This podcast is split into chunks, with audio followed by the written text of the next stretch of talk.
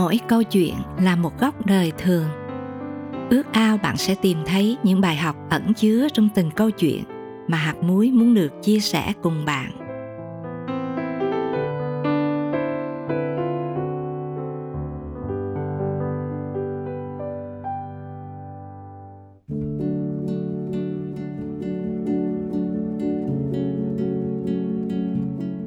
Ngày hôm nay, nhiều người bắt đầu quan tâm hơn đối với sức khỏe và nghĩ ra những cách để làm mới lại thân thể của mình như cẩn thận hơn trong việc ăn uống, siêng năng tập thể dục, khám sức khỏe định kỳ hoặc giữ cho tâm trí mình được bình tĩnh, thanh thản. Đó là những việc làm ích lợi, tuy vậy vẫn chưa phải là điều đem lại ích lợi lớn nhất. Vì suy cho cùng, dù chúng ta có nỗ lực đến đâu đi nữa thì cũng phải nhìn nhận rằng sức lực thể chất của chúng ta vẫn cứ đang suy tàn từng ngày. Hiện nay các viện nghiên cứu y khoa đã cho biết một cách chính xác rằng những bộ phận trong cơ thể của chúng ta sẽ bắt đầu thoái hóa khi bước vào độ tuổi trung niên, tức là khoảng sau năm chúng ta 40 tuổi. Mỗi ngày thính lực và thị lực của chúng ta sẽ bắt đầu bị giảm sút theo thời gian. Răng của chúng ta sẽ bị hao mòn, giòn và dễ vỡ, dễ bị sâu răng và viêm nha chu càng lớn tuổi thì dung tích của phổi, sức bơm của tim cùng các bộ phận tiêu hóa như mật, gan, tuyến tụy, ruột non, đại tràng thì càng bị suy giảm chức năng của nó. Rồi hiện tượng loãng xương, đau khớp nó sẽ xuất hiện như một quá trình tự nhiên. Nếu để ý chúng ta sẽ thấy mình bị mất đi khoảng 1 cm chiều cao sau mỗi 10 năm. Nói chung, hầu hết những bộ phận trong cơ thể chúng ta đều sẽ thoái hóa theo thời gian các vấn đề sức khỏe có thể là gánh nặng cho nhiều người. Và việc bổ sung dưỡng chất cùng rèn luyện thân thể, dù rằng ít lợi, nhưng không thể nào thay đổi được quá trình lão hóa. Nó chỉ có thể làm cho quá trình lão hóa chậm lại đôi chút mà thôi. Chính vì vậy mà Cyril Follow đã khẳng định sự luyện tập thân thể chỉ ít lợi đôi phần, còn sự tin kính ít lợi mọi mặt. Timothy nhất chương 4 câu 8 theo bản hiệu đính. Bạn nghĩ thế nào về câu kinh thánh trên? Khi nghe, ồ cô ta là một người khỏe mạnh, có lẽ ai ai cũng có thể hình dung một người da dẻ hồng hào, không đau ốm và tràn đầy sức lực. Nhưng khi nghe, ô cô ta là một người tin kính, bạn hình dung thế nào về mẫu người này? Tin kính nghe có vẻ thiêng liêng và cứng nhắc. Có lẽ ai đó sẽ nghĩ rằng Tin kính là một đời sống đơn điệu, buồn tẻ và chắc sẽ chịu nhiều phần thua thiệt trong một thế giới không khoan nhượng như ngày hôm nay. Nhưng thật trái ngược với suy nghĩ đó.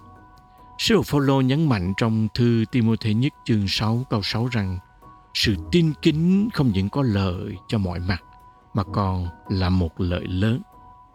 Hơn thế nữa, sứ đồ Führer khi nhắc chúng ta về sự tin kính, ông đã dùng sự kiện vô cùng trọng đại sẽ đến trong tương lai, đó là ngày Chúa trở lại. Và ông đã nói trong thư Phi-rơ thứ nhì chương 3 câu 11 rằng Vì mọi vật đó phải tiêu tán thì anh em đáng nên thánh và tin kính trong mọi sự ăn ở của mình là dương nào. Thật vậy ngày hôm nay chúng ta đang chứng kiến những diễn biến rối rắm mang tính toàn cầu trong nhiều lĩnh vực như kinh tế, xã hội, môi trường, thời tiết, chiến tranh, dịch lệ. Tất cả những điều đó đang bùng nổ và dồn dập như một dấu hiệu cảnh báo cho con cái Chúa về ngày Chúa sắp trở lại. Do đó lời khuyên trên thật vô cùng đáng giá. Chính vì vậy, ngoài việc luyện tập thân thể là việc đem lại ích lợi đôi phần trong đời này, chúng ta càng nên luyện tập đời sống thuộc linh của mình để có thể sống một đời sống tin kính. Hãy cùng nhau suy nghĩ, chỉ là cuộc sống tạm mấy mươi năm ngắn ngủi ở trên đất mà nhiều người còn phải kiêng khem, cẩn trọng về chế độ ăn uống, nghỉ ngơi để có sức khỏe tốt. Vậy thì để có được một đời sống viên mãn trong đời này là gọi đời đời, có sao chúng ta có thể thờ ơ với việc rèn luyện con người bề trong của mình? Sự nhắc nhở về một đời sống tin kính chúng ta có thể tìm thấy bàn bạc trong cả Kinh Thánh. Vì vậy, rèn luyện để có một đời sống tin kính không phải là việc làm tùy thích chỉ dành cho một số người, nhưng đó chính là mục tiêu tối hậu của mỗi cơ độc nhân. Vẫn có những người tin Chúa nhưng không tin kính. một số khác xem mục tiêu tin kính là điều khó khăn, xa vời và không thể đạt tới thực ra tin kính chẳng phải là điều gì cao siêu chúng ta cần hiểu, tin kính theo cách đơn giản nhất đó là tin chúa và kính chúa đặc biệt chữ kính ở đây bao hàm ý nghĩa kính yêu và kính sợ tấm lòng kính chúa được xuất phát từ mối tương giao sâu đậm với chúa qua năm tháng. Một khi chúng ta đã hiểu rõ về tình yêu của ngài và được kinh nghiệm tình yêu đó trong đời sống của mình rồi, chúng ta sẽ sẵn lòng phục vụ chúa và khao khát sống một đời sống đẹp lòng chúa bằng cả tấm lòng yêu kính sâu sắc còn lòng kính sợ, đây không phải là sự sợ hãi và cách biệt đối với chúa, nhưng là dành cho ngài sự tôn kính cao nhất như đang phải có chính nhờ lòng kính sợ chúa mà chúng ta có thể thuận phục, trung thành với những sự dạy dỗ cùng uy quyền lớn lao của ngài. Nhiều lần kinh thánh cho chúng ta biết những đặc ân lớn và quý dành cho những ai chọn sống một đời sống kính sợ chúa.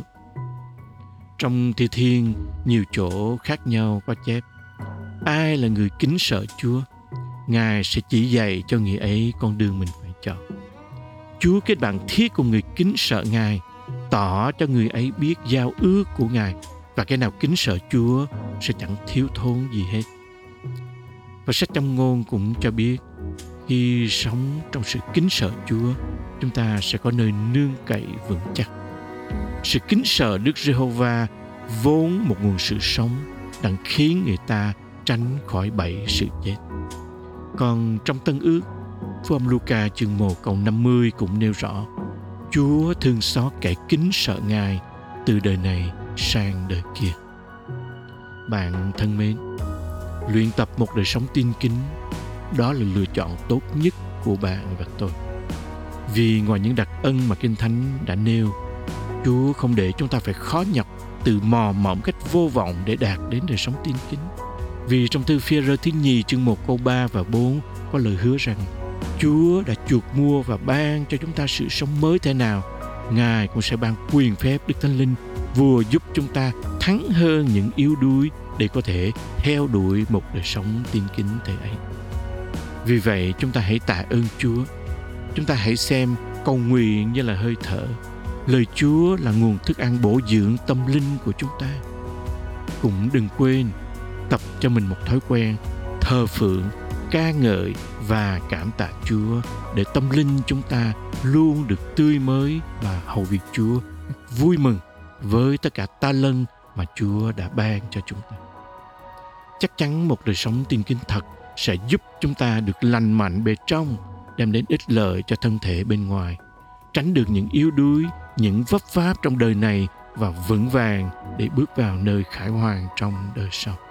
Đó chính là lý do sư đồ Phaolô đã nói sự luyện tập thân thể chỉ ích lợi đôi phần, còn sự tin kính ích lợi mọi mặt vì có lời hứa cho đời này và cả đời sau nữa.